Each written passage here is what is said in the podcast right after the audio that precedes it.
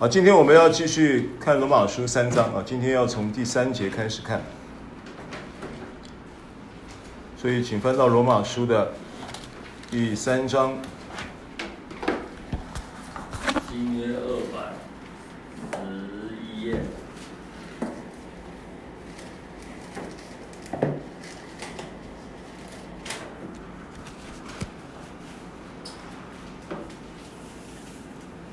罗马书三章第一节、第二节。上一次我们呃有了比较算是深入的一些的分享啊，讲到这两节圣经背后有关犹太人后来怎么样能够看见这个圣言交托他们的这件事情的好处。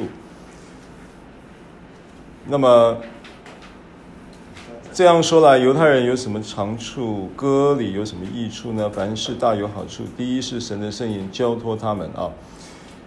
那犹太信徒呢，对于神的圣言的交托，他会有一种倾向啊，因为这里讲的神的圣言交托，当然他除了我们上一次在跟大家分享的时候提到，即便犹太人在当时奉行了摩西五经当中妥拉的教育啊，从原生家庭的教育一直到学校的教育，甚至社会的教育，妥拉的影响都是非常深的。所以呢，以色列这个国家是一个很特殊的国家，是建立在这个基础之上。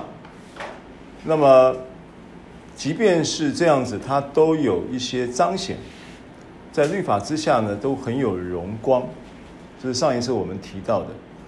但是在这里呢，保罗在提到神的圣言的交托这件事情呢，我们可以在就着当时的罗马教会的情况啊，来做进一步的呃，这个叫做思考，进一步的思考这一节圣经。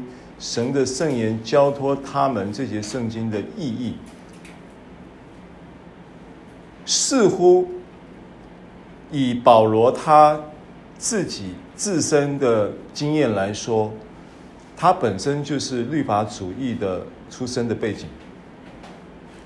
神的圣言有没有交托他？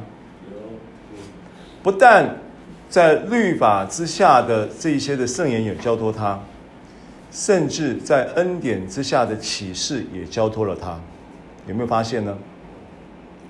保罗是一个很特殊的教师，他对于律法的教育的那个整个系统是非常了解的，然后他对于律法书的研究也是非常的透彻的。然而神验中他，让他来传神的福音，而且呢，给他的地盘呢还是外邦。犹太使徒不是他，他被命定是外邦使徒。犹太使徒是彼得，当然彼得也是犹太人。那保罗呢，似乎在这里呢，也就把自己的自身的这样的一个历练跟背景，然后看看自己现在竟然被遇见耶稣，然后被神呼召来传耶稣基督的福音这件事情，他也有，我相信面对犹太，尤其是面对这个议题，律法议题的时候，他是百感交集。他一定有，除了他对于犹太人的律法的熟稔度，然后在领受了这个耶稣基督福音的启示之后，对于人原来在持守律法的那一个态度，他其实是有急切的那一种强烈的情感要去归正跟挽回，这是他的对于犹太信徒的心情。那么有了这个心情跟自身经验的背景呢，他当然也就会意识到说，似乎神的圣言交托给我有一个特殊的意义，对不对？然后神的圣言似乎也透过我正在传递给那个世代，那我相信他也有盼望，因为毕竟他是使徒的职分，他也会有那个父兄的心肠，想要成全出传福音的这些的传道人，成全出下一代的能够传承这个信息的恩膏跟精神等等。就说我以他的这样的一个背景做一个换位的思考，会有这样的心境。所以当他在面对罗马教会的当时这两班人，就是犹太人跟希腊人，因为他讲先是犹太人后是希利尼人嘛，对不对？这个福音啊，福音本是神的大能，为要要救一切相信的，先是犹太人后是希利尼人，希利尼人就是希腊人嘛。所以针对这两班人呢，他谈到犹太人的时候呢，他说神的圣言交托他们。然后呢，对于这个福音呢，因为犹太属性有一个律法属性跟文化的背景，以至于呢，这一些犹太人在领受这个圣言的时候，他会有不幸的情况，因为跟他的律法思维差距是很大的。恩典的思维跟他原来律法的受的律法的思维教育差距是很大的。那当时为什么会有那么强烈的一股力量让犹太信徒会转向基督呢？当然传信息的人是很重要，传信息的人具为具备的律法的权威性当然是有影响。另一方面是圣灵的工作去验证这个使徒职分是很重要的。你看一下希伯来书二章四节，等一下再回来，希伯来书二章四节，罗马书要夹着，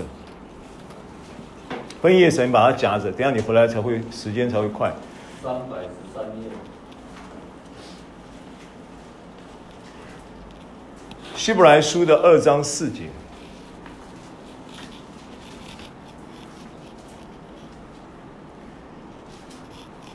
希伯来书二章四节，来小郭读一下。神又按自己的旨意，用神迹、奇事和百般的异能，并圣灵的恩赐，同他们做见证。看到吗？百般的异能，还有什么？神迹、奇事。然后像这一些，因为希伯来书也是写给犹太人嘛，向他们做见证，透过谁？保罗。所以这两样事情让这些犹太信徒无可推诿，可是他思维还是怎么样？还在律法思维里面。所以保罗才会说即或有不信的，这些讲的不是指的不信的人，是指着犹太信徒当中对这个恩典的福音的教导他还是有什么卡住了。那你这个犹，因为他在这个前后文是这么说的了，你要理解他讲那个不信的，你不要把它解成说、哦、不信的就是不信耶稣的，不是。他在对信徒，其中有两班，一班是希利尼人，一班是犹太信徒，就是希腊信徒跟犹太信徒，就是非犹太人的信徒跟犹太人的信徒，在讲罗马书。所以他讲即或有不信的，是指着犹太信徒当中还有那个思维转不过来的。那即或有这些不信的，这有何妨呢？难道他们的不信就废掉神的信吗？这句话什么意思？这句话其实翻译的不是很好，所以你才会觉得好像绕口令。即或有不信的，这有何妨呢？难道他们的不信就废掉神的信实吗？啊，加个十就搞定了。他们的不信不会废掉神的信实，意思是这样子。好，所以接着往下看四节，当然断乎不能嘛。他们的不信，你不信归不信，神的信实是不会改变的。你脑袋转不过来归转不过来，神的恩典还是在那里，断乎不能。那断乎不能。接着他下面就说，神是信实的。哦，断乎不能，然后不如说神是信实真实的，人都是虚谎的。如经上所记，你责备人的时候显为公义。回到罗马书三章了，你责备人的时候显为公义，被人议论的时候可以得胜。好，那这边要稍微讲一下了哈，就是说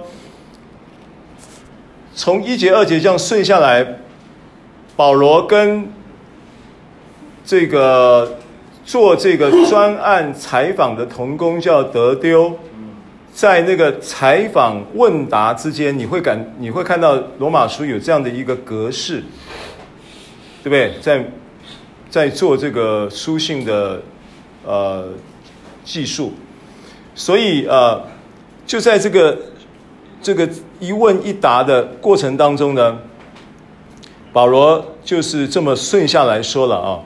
所以人的不幸不会废掉神的信实，当然不会废掉神的信实。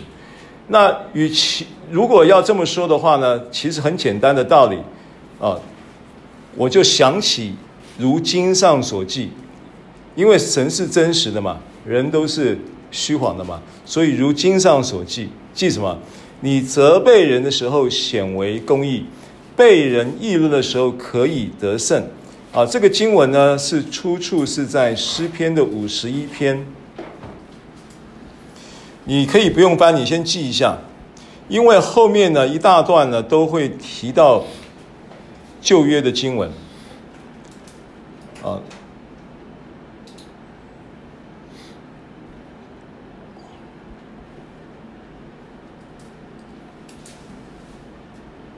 诗篇的五十一篇的第四节的上半节，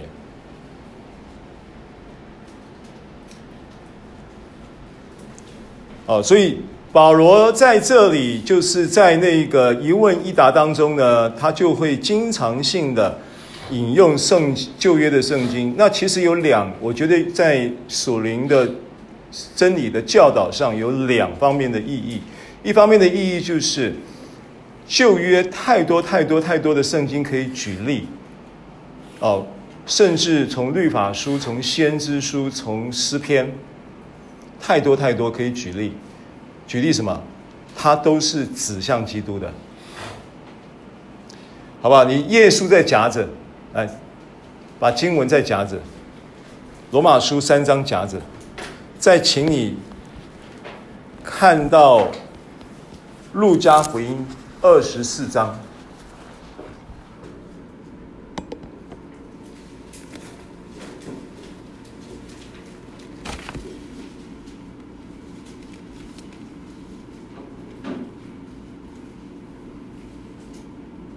路加福音二十四章，新约一百二十一页。啊，你看四十五、四十四节，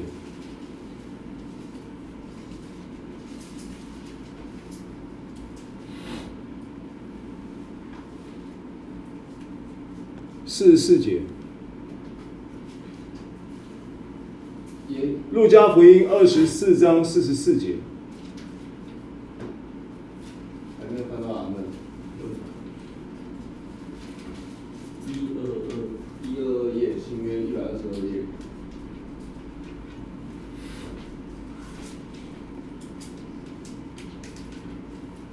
二十四章四十四节，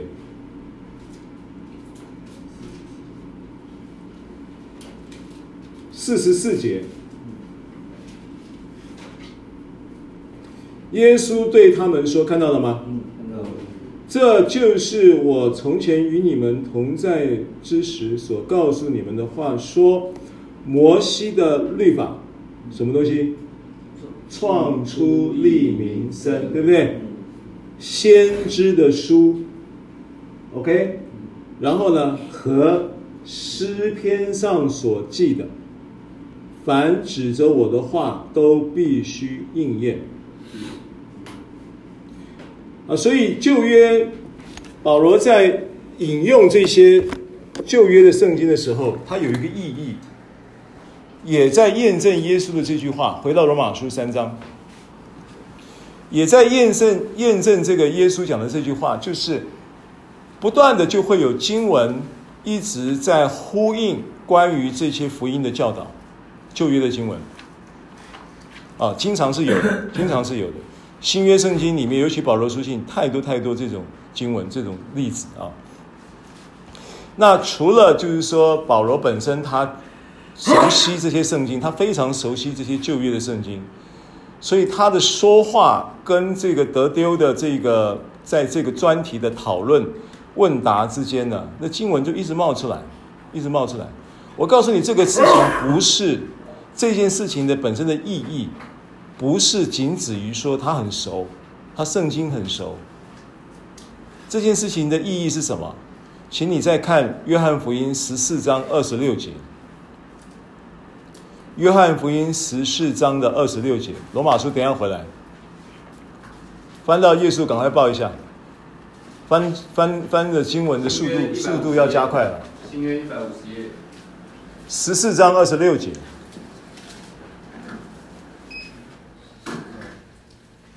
约翰福音十四章的二十六节，新约一百五十一页，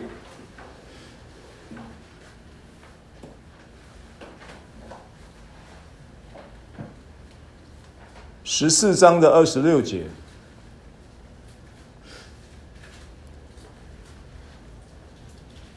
啊，小郭读一下。但保惠师就是父因我的名所要差来的圣灵，他要将一切的事指教你们，并且要叫你们想起我对你们所说的一切话。好，谁谁想谁叫你想起？谁让你想起？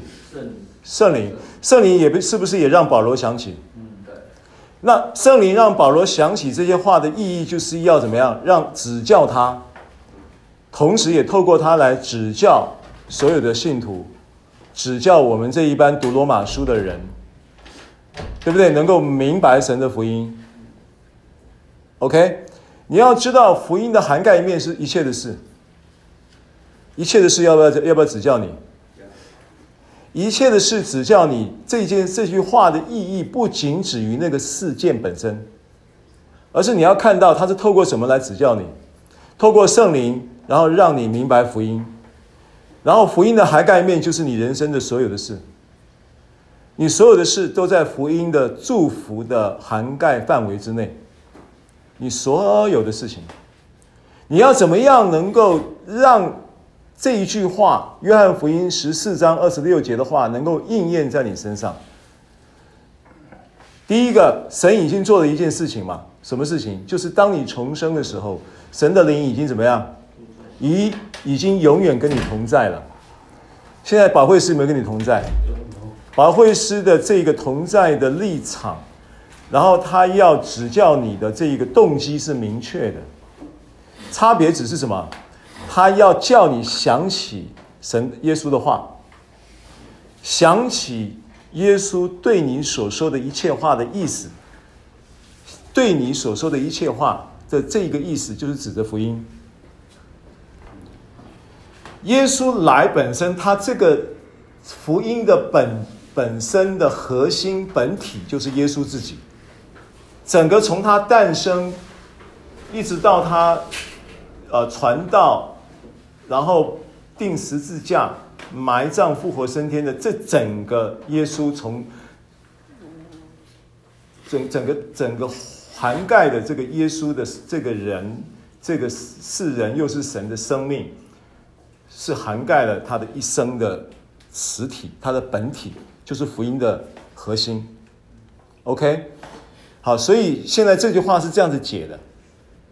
回到罗马书的三章啊、哦，所以当保罗在教导这个关于呃跟罗罗马人在进行这个对话的时候，罗马的信徒啊，然后呢透过得丢这个呃专案的采访，然后书信在记述的过程当中呢，就一直会有圣灵让他想起耶稣对他所说的话。耶稣不是在大马色路上那一天才认识他，耶稣早就认识保罗了，只是等到那个时机，那个时候向他显现，对不对？你还在母腹里，神就认识你了。你尚未在世上度一日，他就把你写在他的册上了。诗篇一百三十九篇嘛，记一下这个经文。诗篇一百三十九篇十三到十六节，不用翻了，没有时间，把它记来记起来，课后去翻。诗篇一百三十九篇十三到十六节。好，这个是这么一个情况啊，所以呢，所以这个引用了诗篇五十一篇第四节的上半节嘛。你责备人的时候显为公义，被人辩论的时候可以得胜。好，首先呢，我要你看几个关键词。这节圣经它引用的时候，很多人会怎么样？就是说会就着字面看就看过去了，然后就有一个印象，就是神是责备人的神。但实际上呢，这一个责备这个词，在诗篇的原文的时候，就是诗篇五十一篇讲到责备这个词的时候，它的原文其实是说话，希伯来语叫打爸，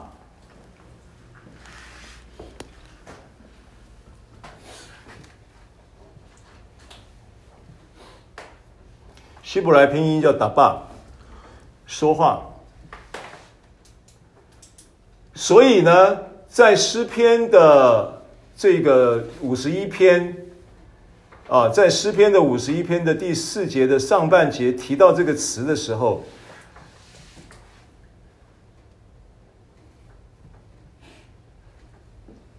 提到这个词的时候没有责备这个字，中文翻译做责备，其实原文是说话。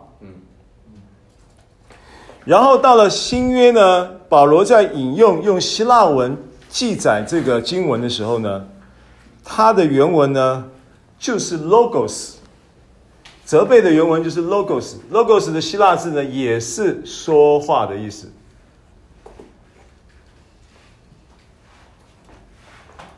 所以新约旧约的意思都是说话。换句话说，新约旧约的中文翻译都是错的。你不能说神说话就在责备啊。当然责备是一种语言，但是也是一种态度。可是你责备是一种语言，不代表你说话的时候就在责备人嘛。所以你翻译做责备，你窄化了神啊，神没有意思要责备你。即或有不幸的人，神是真实的，人是虚谎的。即便即便有不幸的，也不会废掉神的信实。神不会因为你不信我就对你生气，因为人往往在他的思维里面，人往往会拿自己的生命或生活的经验来揣摩神。因为我在这里戒毒，我已经三个月了呢，我已经半年了呢，然后打电话给你老婆，你或者是你妈妈打电话给你，讲一讲就怎么样？讲一讲就翻脸了，讲一讲就生气了。为什么？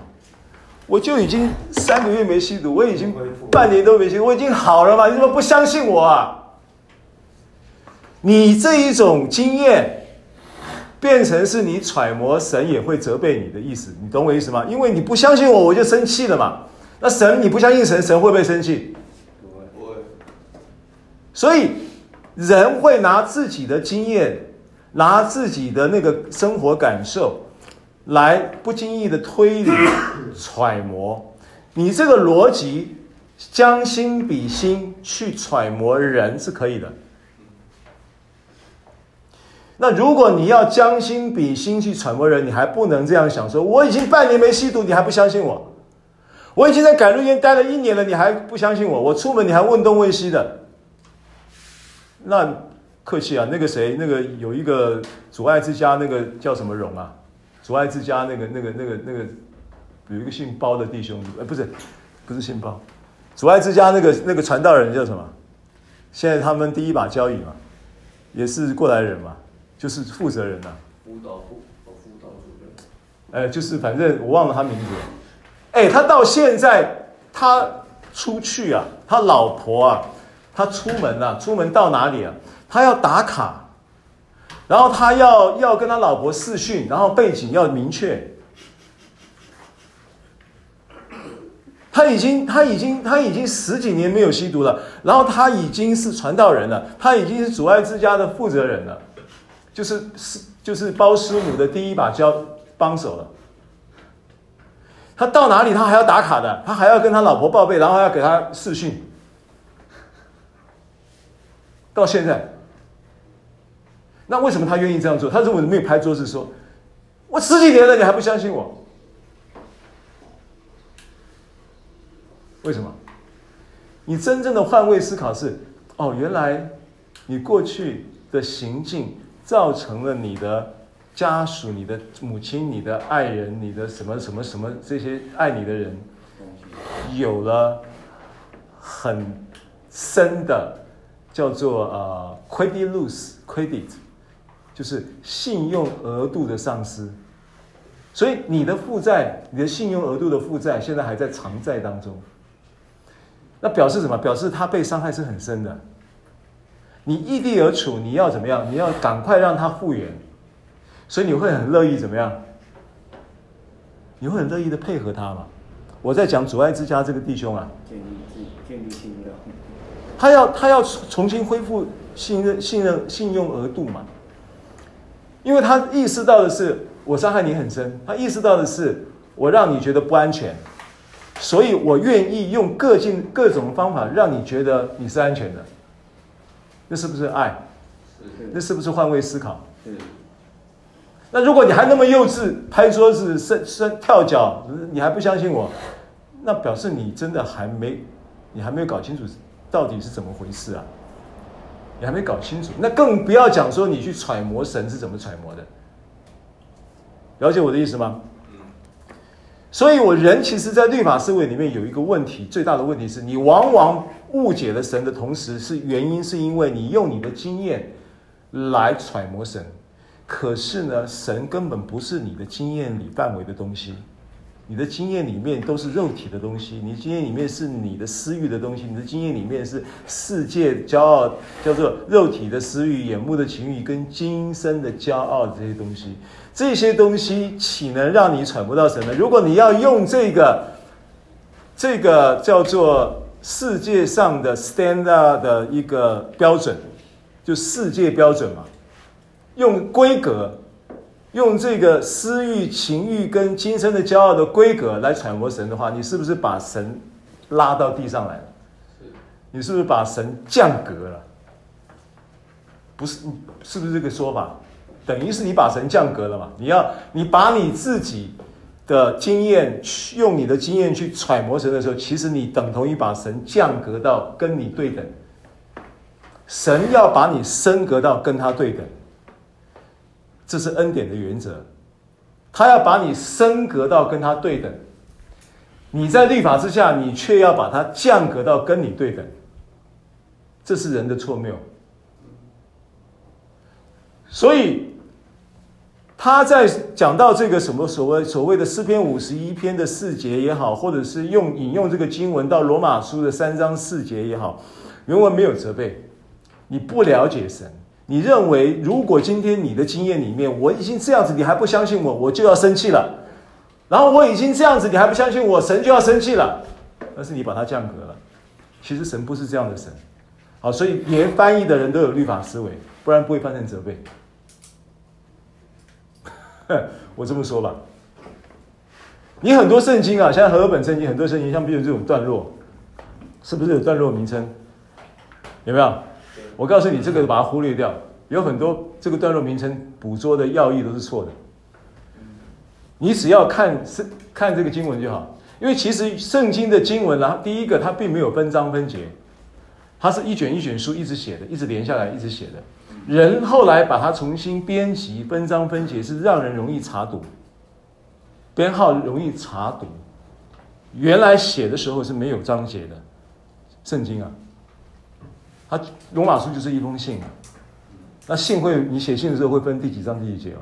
不会嘛？这是人后来编圣经的人去汇编经文去汇编的时候编的章节啊。那包含了这些段落的意义呢，都是释经的这一个学家呢在编纂的时候呢，为了让人好意啦，让人怎么样能够便于阅读跟捕捉这个经文的要义。那这个我不是说你可以，你不要否，不一定要否定它，但是你可以当参考就好，不要变成标准了。因为其实有很多东西它的标示是律法思维。好，那所以我们回到这个圣经啊，罗马书三章这个圣经。那我要我要继续往下讲的一个重点就是说，没有责备这个词的同时呢，然后这句话就变成说，这三章四节就变成说是怎么说呢？即便有不信的，这有何妨呢？难道他们不信就变得断乎不不不能，对不对？不如说神是真实的，人都是虚谎的。如经上所记，你说话的时候，是不是就简单了？你向人说话的时候，然后怎么样呢？你的话语一解开的时候，你的话语一释放出来的时候，启示一释放出来的时候，就怎么样？就显为公义咯。他下面是不是讲显为公义？显为公义，跟我说显为公义。我要讲这个显为公义，其实这一个词它的意，它的原文希腊文的这个原文呢，其实它就是叫做叫做呃。迪卡，迪凯欧欧，希腊原文的这个字的拼音叫迪凯欧欧。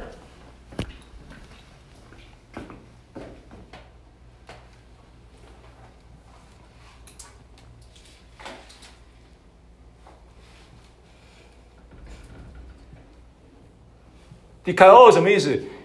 迪凯欧就是关键字啊，这个字要。要学一下 ，dikaiō 就是称义。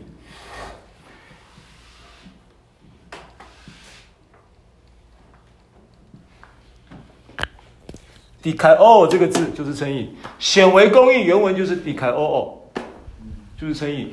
所以呢，你向你你现在向人说话的时候，对不对？你向人说话的时候，向人说话的时候。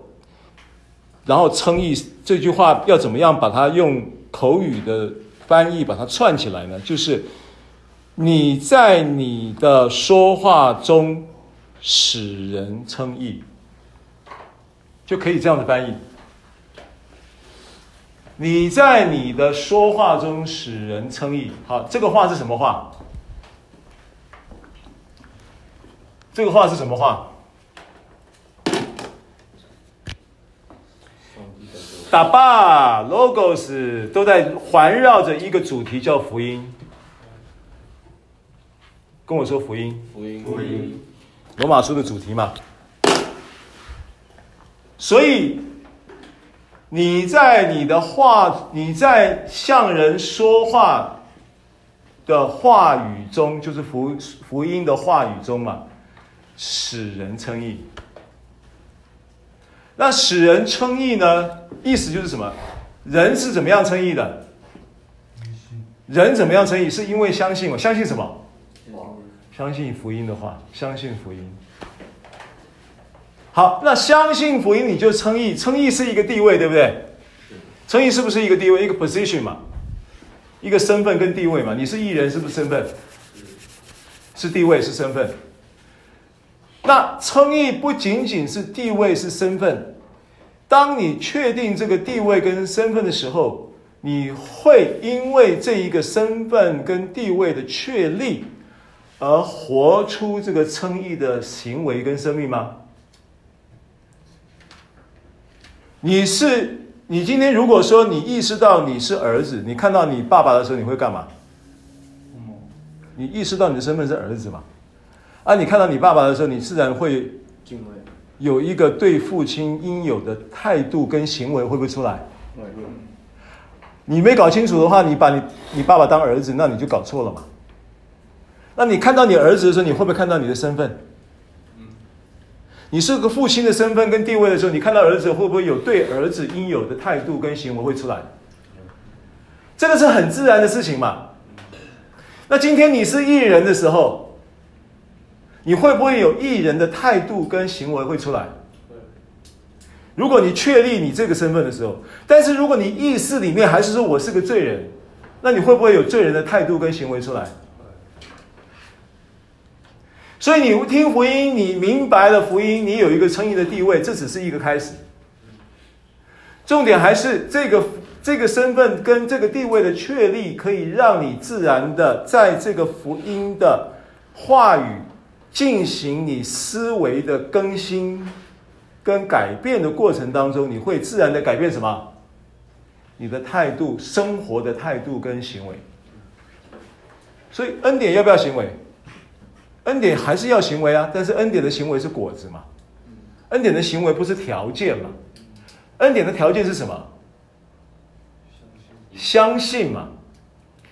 所以今天你进入的不是行为为行为主义的系统嘛，你今天进入的是信心系统，对不对？信仰的系统是信心的系统，但是这个信的这个词，这个字，这个信这个字，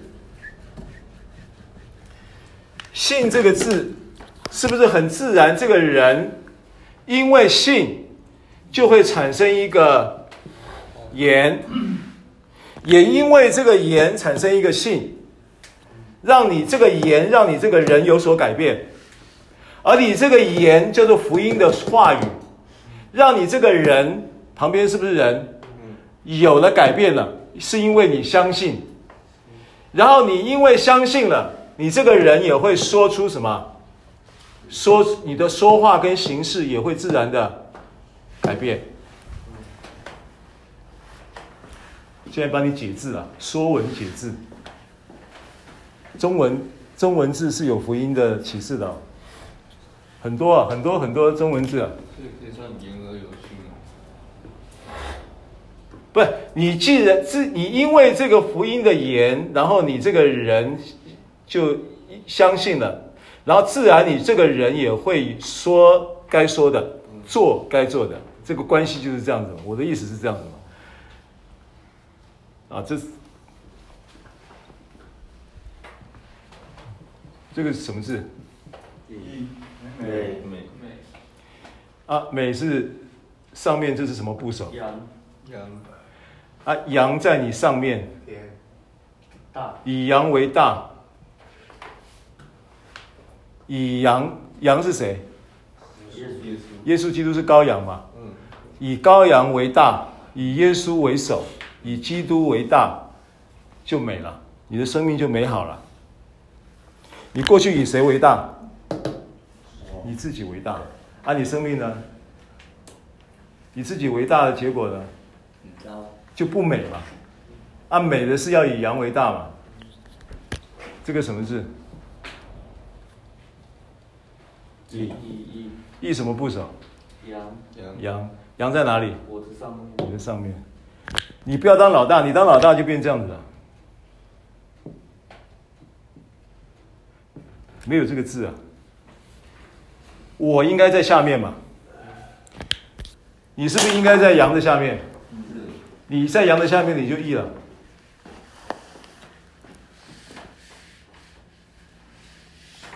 好，所以断乎不能嘛。不如说神是真实，人都是虚谎的。经上所记的，责备人的时候显为公义，就是你在你的话语中使人称义嘛，然后被人议论的时候可以得胜。好，那个议论的原文呢，叫做 krino， 希腊字 krino， 我们在在最近的罗马书查经里面经常的会出现。Crino 的意思呢，它是嗯评论或者是评断或者是论断，法律用语的话就是定罪，就是法庭用语就是审判。所以被人定罪、被人论断、被人议论的时候，可以得胜。因为人是凭什么来论断？人是凭律法经验、凭律法思维来论断。人是凭律法经验、律法思维来定罪跟审判。这边讲的这个议论是指人的议论，叫做舆论啊。有时候会有会有这些人际关系的问题嘛，你会被人议论嘛。啊，但是你在称义的地位上呢，你可以胜过这些。那神当然被人议论的时候也可以得胜。那现在神保罗在这个隐隐约约的这样的一个经文的引用当中呢，他其实也在反映当时的市场的情况。当时市场的情况是这样的，就是当保罗开始在传福音的时候，开始在讲恩典的时候，其实是很多律法主义的思维在那里暗潮汹涌的抵挡的，后来就变成市场上的一股浪潮，一股声浪，口诛笔伐的声浪，就会用一种叫做辩证的谬论啊，譬如说，那这样子我就可以犯罪使恩典显多吗？类似这种谬论就跑出来了。那这种谬论的解释呢，就是譬如说，一个孩子回家衣服弄得很脏，妈妈呢就说你衣服脱下来，我帮你洗干净，结果就丢到洗衣机，三十分钟后就很干净了。结果这孩子一看，哇，那么衣服这么干净，哇，衣服太干净了，衣服太好了，然后三半小时就可以洗干净了，我赶快再去把它弄脏吧。有这种孩子吗？有这种孩子吗？因为衣服洗得很干净了，然后洗得很快了，所以我会故意去把它再弄脏，好让这个衣服有更多的机会变得很干净。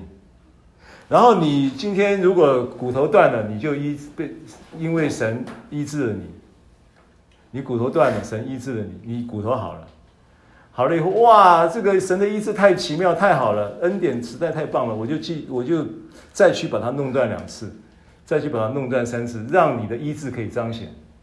这个逻辑通吗？不通。这个这个逻辑就我刚刚讲的逻辑嘛，意思就是说我可以犯罪让恩典显多嘛。我可以把骨头多弄断几次，让彰医治彰显多几次嘛。我可以故意把衣服弄脏，让衣服快快的变干净嘛。洗衣机真棒，对不对？那这个逻辑是不通的嘛。嗯。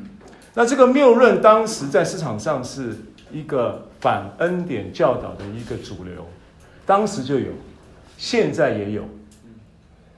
现在你讲恩典，你仍然会碰到这种论调。就是现代人现在的思维仍然有这种论调，就说那这样子的话，犯罪都没关系咯。他根本没搞清楚恩典带出的行为是真实的，行为在律法之下是不可能无可挑剔，你在律法之下是没办法站立的，你必须回到恩典。律法是让人知罪用的，所以这个是保罗在这个三章论述的时候很重要的铺陈啊。现在我讲到第四节，你跳到二十节，现在跳到二十节，二十节怎么说？我给我读一下。所以凡有血气的，没有一个因行律法能在神面前称义，因为律法本是叫人知罪。嗯，对不对？那其实你现在在三节、四节、五节这个整个段落都在铺陈这个信息。都在铺陈二十节的这个阶段性的结论，都在铺陈这个主题啦。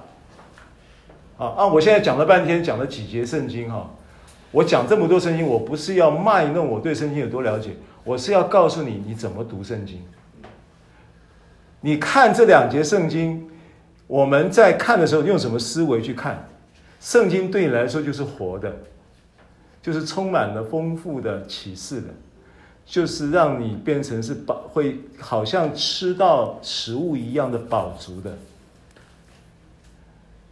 我带你在思考了，我在带你思考，那你领受听进去，你去思想它，这个这个思考的逻辑啊，会更新你现有的逻辑，会帮助到你。啊，这是一种就是说没有对错，也没有所谓的这个什么技术面的高低的问题，这个是这个是一种圣灵启示性的一种祝福在，因为你如果读圣经，你不是在启示里面读啊，它就是白纸黑字，你每两页你就眼眼皮就往下掉了。啊，但是呢，如果你变变成是食物吃了，像耶利米的宣告一样，我得着你的言语就当食物吃了，你的言语是我心中的欢喜快乐。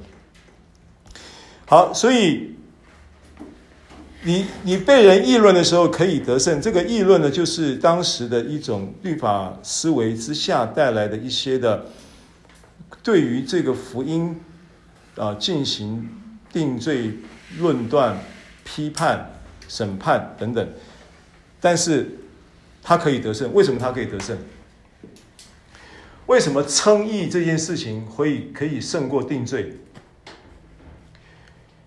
因为称义的本质是基督，基督已经得胜了，所以可以得胜。它不过就是你站在得胜的立场上，然后呢，你现在已经站在得胜的立场上，那你要高举这个得胜的救恩的得胜的高举救恩的杯嘛。啊，你打那个什么中正杯啊，什么市长杯啊，什么杯那个杯安利杯啊，你是不是有一个杯要高举？那你每一次领圣餐的时候，你在高举什么杯？耶稣的救恩的杯嘛。那、啊、其实那个就是得胜的概念了、哦，因为你在高举这个杯的时候，已经证明什么？基督得胜了，他胜过什么？胜过了死亡。在这里，他胜过了什么？胜过了所有的论断，所有的定罪。为什么？为什么你可以？可以胜过，因为他复活了嘛。罪的终极能力就是死嘛，罪的工价乃是死，所以罪的终极能力就是死嘛。但是复活是不是大过死？复活是不是胜过死？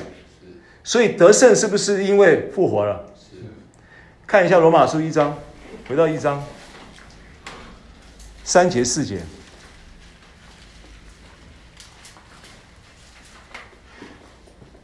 三节四节怎么说？小郭读一下。论到他儿子，我主耶稣基督，按肉体说，是从大卫后裔生的；按圣善的灵说，因从死里复活，以大能显明是神的儿子。胜过没有？复活已经胜过死亡啦。所以称义本质上就是得胜，因为它建立在他的复活的基础，是吧？看一下罗马书四章二十五节，罗马书四章二十五节，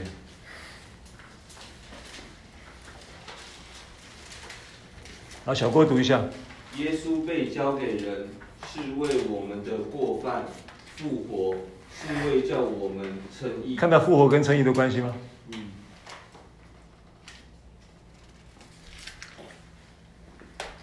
啊，所以被人议论的时候，可不可以得胜？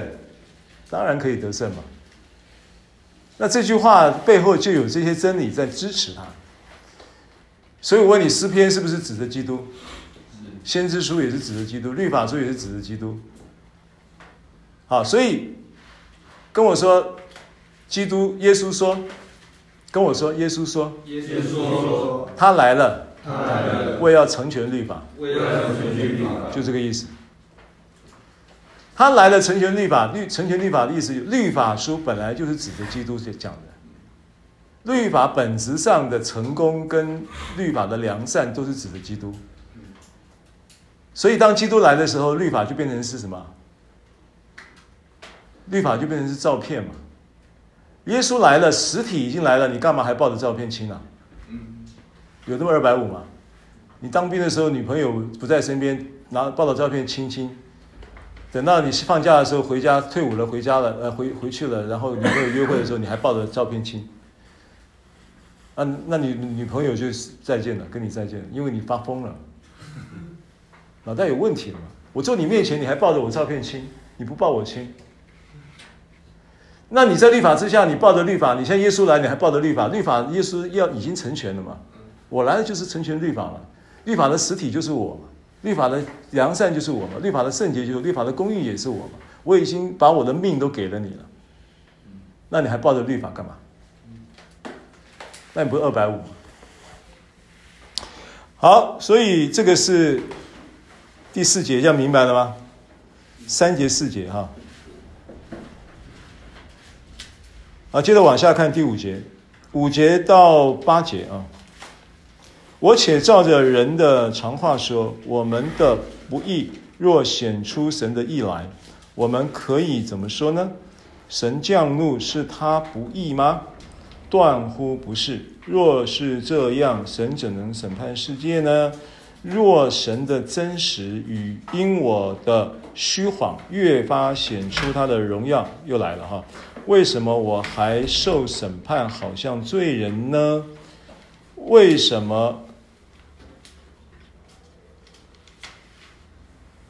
三章，罗马书三章五到八节。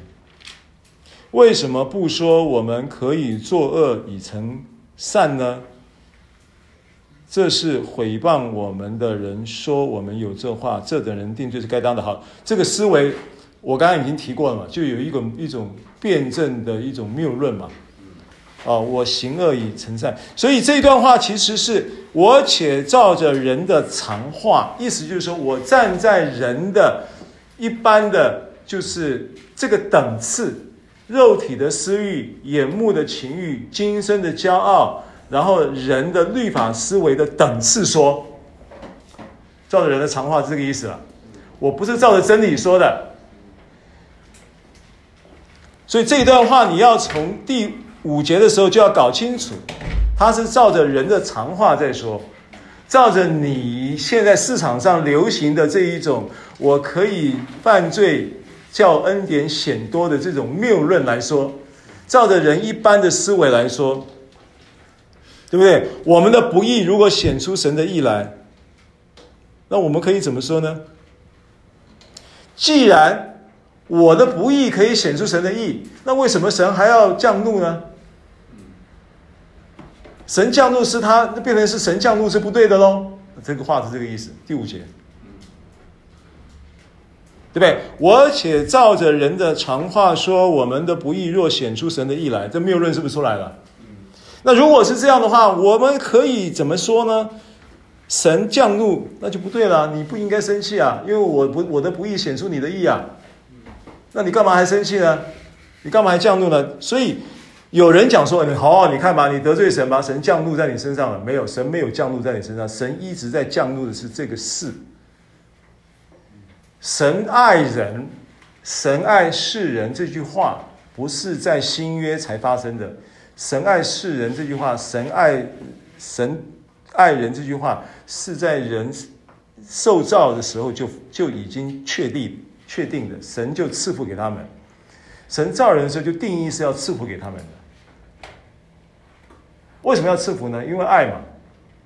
为什么要爱呢？因为他是父嘛。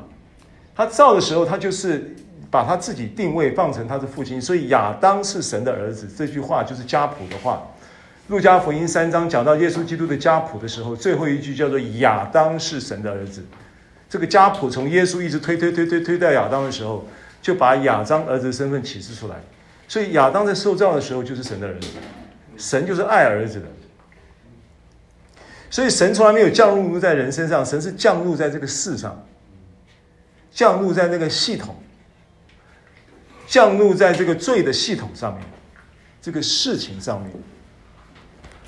那这边讲神降怒是他不义吗？那神降怒你就不能把它当作是神降怒在人身上了。为什么？因为他是照着人的常话说嘛，他不是在照着真理说啊。所以圣经你要会看嘛，你不能断章取义嘛，取义说啊神降怒，哦，神的震怒在人身上，我们从一章就告诉你嘛，一章十八节就告诉你那个翻译是错的嘛。神的震怒没有在人身上嘛，神的震怒是在那些人的所行的事上嘛，对不对？记得吗？好，六节怎么说呢？又来了，就这个自问自答又来了，这个都是德丢跟他的互动了啊。断乎不是，断乎不是，当然不是。如果是这样的话呢，神怎能审判世界呢？好，注意，因为他一直是在照人的常话，对不对？然后在这里自问自答，然后当然神神降怒呢，他也不是他不义。当然不是他不义，在神他没有不义啊，是人把神想成这样子，你根本就错想了神，所以当然不是这样。他如果是照你所想的这样子，那神还要怎么审判世界呢？注意，神也没有要审判世界，这也都是假设性的论述。如果照你这样讲，神还，你不是讲说神审判世界吗？神神要来审判世界吗？因为这个世界得罪神吗？现在不是很多人这样说吗？很多人不是说这个 COVID 十九 新冠肺炎就是神在审判世界，然后地震也是神在审判世界，不，你不是都这样讲吗？不是都这样认知认知吗？这些事情不是神在审判世界，在真理就是真理来说，神没有透过这些事情在审判世界。COVID 十九 难道是神发明的吗？这些病毒是神发明的吗？神造神在造物的时候没有这些病毒的，这个是罪入侵之后产生的。你知道病毒都是在罪行中产生的，你知道吗？譬如说艾滋的来源是哪里？艾滋来源是哪里？是什么罪？什么罪行产生的？艾滋病毒啊，先是从跟动物。最早先从跟动物，对不对？跟动物，然后人从动物到了人身上以后，人人跟人再产生的，人跟人产生已经是第第二第二制成的第二个阶段了。那你说这个是 H I V 是神造的吗？不是嘛，神造物，神造天地海其中万物，在创世纪记载的时候都是好好甚好甚好好甚好。那神会看着这些病毒说好吗？好，所以神降怒，当然不是他不义，断乎不是。若是这样，神怎能审判世界？这句话它其实是一个是一个叫做反讽的话了，对于你们这些在律法思维里面的人的反讽的话。那你不是神要审判世界吗？那你这样讲的话，神怎么审判世界呢？那你不是矛盾吗？前后矛盾吗？保罗是在给他一个反辩证啊，阿里利听我听得懂吗？你们这个聪明的这个聪明如你啊，他是在在反辩证，看得懂这经文吗？这样讲还不懂，我也没办法了，我的口才有限啊。若神的真实，因这都是照着人的常话、啊，这都是顺着市场的现在的。辩证学，他在反辩证。若神是若神的真实，因我的虚谎，越发显出他的荣耀。为什么我还受审判呢？这都是在反辩证。好像罪人呢，既然我的罪可以显出你的荣耀，既然我的虚谎可以显出你的真实。那我的虚谎跟我的罪就不需要被审判了、啊，为什么我还要受审判呢？反辩证，对不对？好像罪人，为什么不说我们可以作恶以成善呢？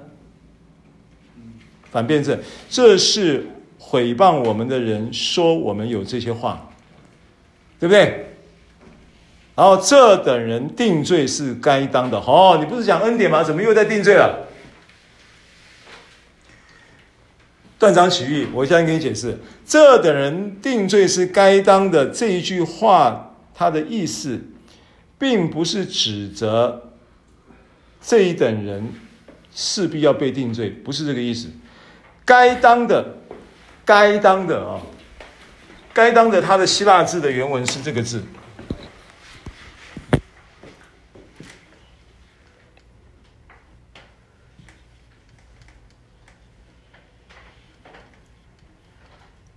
叫做 and the cause And the cause 的意思叫做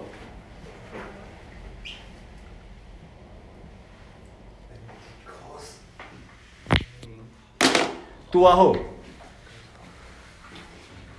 啊，为什么讲这种人定罪读完后呢？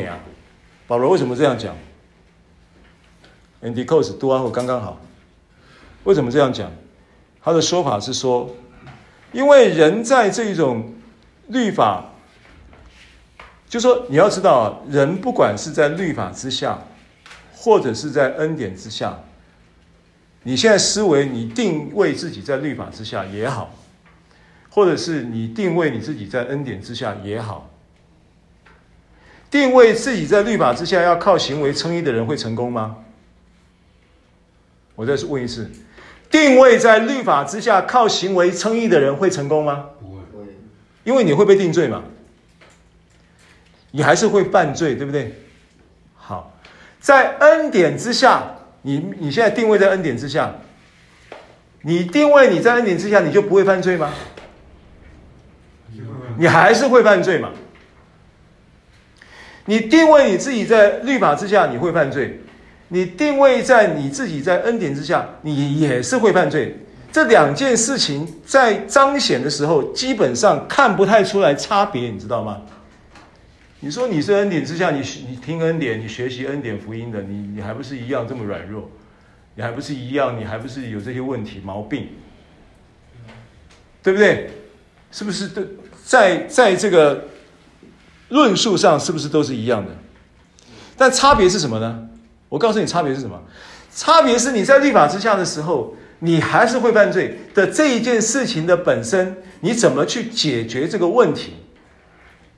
因为两件事情的目的都是不要你犯罪哦。律法的目的是不要你犯罪嘛，要你知罪，投向神，归向神，转向神，对不对？恩典之下也是一样嘛，也是不要你犯罪嘛。恩典之下是要鼓励你犯罪吗？也不是啊。但是差别是在于说，你在律法之下你犯罪，你必须自己继续的面对这件事情而应付这个问题，但是不会有什么终局，你的终局只是越陷越深。但是在恩典之下呢，不是你自己应付了，不是靠自己应付了，在恩典之下你是靠圣灵，差别在这里哦。好，那我请问你，当你面对同样的问题，在律法之下的人面对这个问题疾病，在恩典之下的人也面对疾病，律法之下的人会生病，对不对？恩典之下的人会不会生病？也会生病。在律法之下的人生病的时候，他要怎么解决？他在律法之下有解决方案嘛，对不对？就是说，哎呀，祷告感谢神啊，这个病啊是神要来管教我，让我能够更多倚靠神，让我能够成圣，让我的，这是一种思维。但是病会不会解决？并不会解决。在恩典之下呢，你不是你也会生病，可是你生病的时候，你就不靠你的行为了，你靠什么？你靠耶稣基督受的鞭伤，你便得的医治，你就有机会经历医治嘛。而且你在经历医治后，你还有机会可以痊愈嘛。然后你还有机会，因为他的恩典是从什么？恩典不是把你病医好而已，恩典是要你得着生命，而且得了医全体的良药嘛。所以当你病被医好的时候，你的思想也被医好了。因为你很多病是从思想来的嘛，恩典是要解决你的根部嘛，所以同样会生病，但是结果不一样；同样会犯罪，但是结果不一样，因为你倚靠的对象不一样。恩典带着你去倚靠神嘛，律法你带着你去靠自己嘛。那这个世界就是告诉你要靠自己，什么事情就是要靠自己。从小你爸爸妈妈也这样教你，要靠自己，靠自己，靠自己，靠自己，靠靠到后来，其实你知道你自己是不可靠的，扪心自问嘛。你到了一个年龄，你自己成熟，你会知道说你是不可靠的嘛。你必须选择来回到原厂嘛，因为你是被神造的嘛，你是被神设计的嘛，你要回到原厂的原设计师那里去解决你的问题嘛。你要有这样的归属，要有这样的一个依靠的机制嘛，对不对？所以你要靠自己，靠立功之法，其实那个罪会更多被挑旺了。但是你靠恩典，靠神所赐的这些的呃圣灵给到你的身份认知什么，你越多的会挑旺的是信心嘛，越多挑旺的是正向的思维。好，这是不一样的结果。好，所以他说这等人呢，这等人呢，定罪是刚刚好而已啦。为什么这样说呢？意思就是说，如果今天呢你坚持律法主义的模式，并且在坚持律法主义的模式的情况之下，又用这一种辩证法啊，那这样子的话我就可以尽量犯罪，叫恩典显多咯，我这样子我就可以说谎，然后叫神的真实彰显咯，那这样子我就可以这个呃呃呃做什么事情让神的荣耀可以显多咯，哦，做我想做的事情让神的荣耀可以显多咯。那这一种话你最好不要讲，你明明知道这不是真理，你又要去用这种辩证的方式来重伤神的仆人。其实你这样子会有一个结果，就是有一天你真的听懂了恩典福音在讲什么，你都没有台阶可以下呀。你摇旗呐喊大动作的攻击，你这样子对你是你断了你的后路呀。所以你到后来你根本回不了头啊，你不要讲得太过头了，保留几分颜面啊，给人会探听啦，事情不要做绝啦，话不要说绝啦。所以这等人定罪是该当的，是这个意思，刚刚好而已啦。所以你到时候你弄到你回不了头，刚刚好而已啦。到时候你下不了台阶，你刚刚好而已啊！最好不要把自己的路断了，不要把事情说，把话说绝了。人其实是有限，神当然是无限，可以接纳你。但是你要知道，在当时的教会背景不是这样的，现在的背景，现在是你这个教会没有待，下个教会到处到处都都你换一家就好了。以前不是啊，以前都是家教会，都是亲族，都是根深蒂固在那里，就是一住就是几十年，三代五代就住在那个地方的。他的家教会就是这个圈子里面的，你一一砍拖，你这个在教会里面你这样子弄弄到后来你你没有地方可以去了。所以为什么哥林多教会那个跟继母跟继母犯罪的那个被赶出去，其实是一件大事啊。到了后书的时候，保罗又请他回来，他悔改又要他回来，因为他没地方去的。那现在这个是这个是这个是这个应用在现在这个时候，也就是也就是说，你今天在这个事情上面，就是有留个余地吧，也是给自己留余地了啊，就这么说了啊。今天我们说到这里，所以说我们为了长成你在罗马书三章的这段圣经里的启示，向你这样感谢，愿这些话语不但成为我们思维的调整、架构的调整，更让我们能够有合宜的生活的彰显，说话行事都在恩典中成长。奉耶稣的名祷告。